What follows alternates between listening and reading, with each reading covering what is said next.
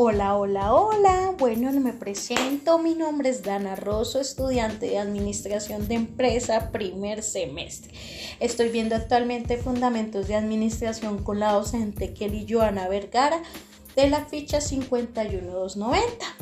Bueno, les comento, el día de hoy estaremos hablando, debatiendo, socializando todo el tema de origen y evolución de la organización.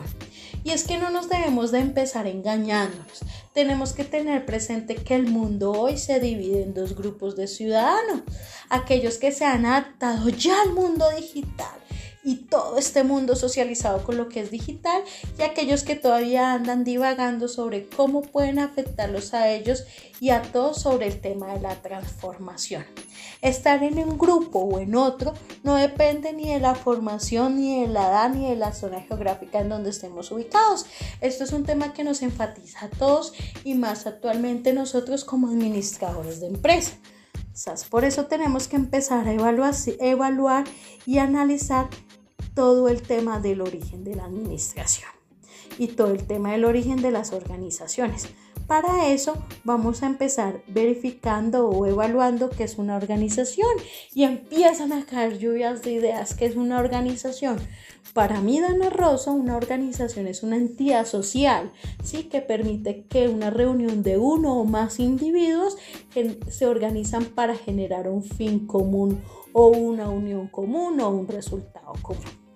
¿Qué debe tener de características una buena organización? Pues que siempre se logran unos objetivos planeados, se trabaja en fin de una comunidad y logran eficiencias de diversas actividades. Tenemos que tener presente también que el origen de la organización se genera hace mucho tiempo. En la época de, hace más de 4.000 años antes de Cristo, se empezó a tener la necesidad de planear, organizar y controlar un imperio. Desde ahí se genera el origen de las organizaciones. Arrancamos con Adam Smith. Este, señor eh, realiza un análisis profundo en una empresa. Eh, en, esta, en este momento nos cuentan de, de alfileres, en el que se dio cuenta que el delegar labores especializadas se aumenta la productividad de las empresas, porque él se dio cuenta que en un día podían organizar 100 alfileres en el día, pero él organizó y delegó funciones y se dio cuenta que delegando funciones y organizando llegó a crear 40 mil y 8 mil alfileres diarios. Además llegó a concluir que la división de las tareas aumenta la productividad. Después apareció, pues porque todo esto es un tema de teorías, Charles Barbaye. Amplió los conocimientos del anterior concepto de división de trabajo redujo el tiempo necesario para aprender y empezó a reducir todo el tema de desperdicios de materia, de materiales. Entonces él hizo otro aporte muy importante a las organizaciones. Después apareció Robert Owen. Él quiso se llama Owenismo, crearlo en todo. Entonces él ya se basó en criticar las empresas, en proponer que el trabajo debe ser medido y valorado.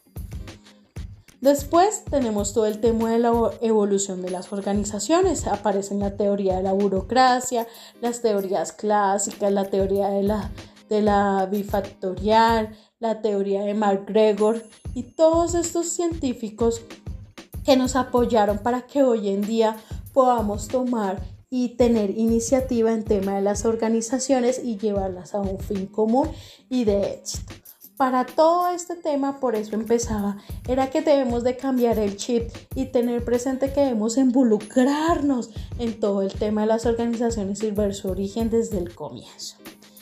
Eh, aparecieron, pues como les comentaba, diferentes teorías y administraciones. Entonces apareció la administración científica de Freire Taylor, que para nosotros es uno de los pioneros más importantes.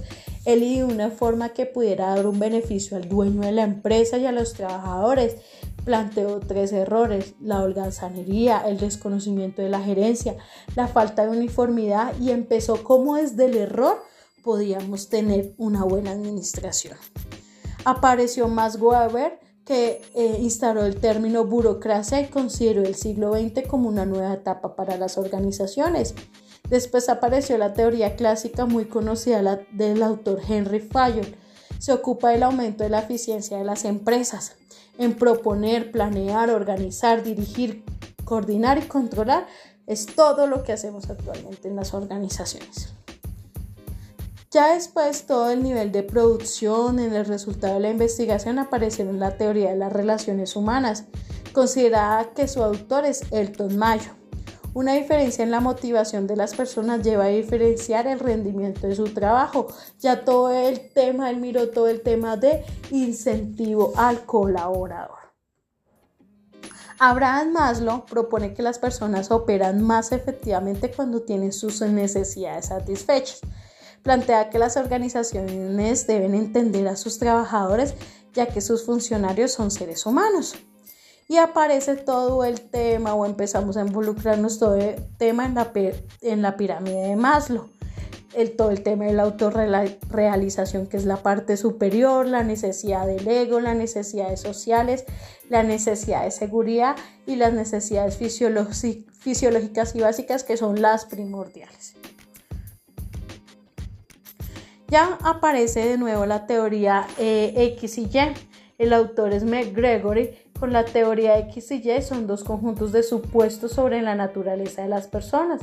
La teoría X es pésima, estática, rígida y su control fundamentalmente es externo. En cambio, la teoría Y es optimista, dinámica, flexible y todo este tema. Ya tenemos todo el tema de la teoría de la equidad, postulada por Stacey Adams propone un justo equilibrio entre el trabajo y la remuneración. Entonces ya se pide y se remira y se revisa todo el tema de equidad de acuerdo a sus funciones. Aparece la teoría de las expectativas. Esto es más figurado en la valencia, la cual está inclinada a la preferencia de una persona para alcanzar las metas y estar al nivel de preferencia o deseo. La teoría de las necesidades eh, plantea la necesidad de logro, la necesidad del poder y la necesidad de afiliación. Y está la otra teoría que es la teoría de la contingencia. Nos alcanza una eficiencia organizacional siguiendo un único inclusivo modelo organizacional. Las organizaciones operan bajo condiciones variables y en circunstancias específicas. Tenemos que empezar a romper paradigmas ya para finalizar se entiende como un cambio de visión de un objetivo determinado. En las organizaciones se está viendo un cambio de paradigmas. Mecanicistas tienen unas estructuras formales y rígidas o el orgánico tiene sus estructuras dispuestas al cambio. Podemos concluir que se está viendo en el inicio de un nuevo paradigma para dejar atrás las concepciones mecánicas de las organizaciones para una visión más orgánica. Muchas gracias chicos y como les digo, todo el tema de eh, organizaciones y orígenes los podemos ver conmigo en una próxima ocasión. Gracias.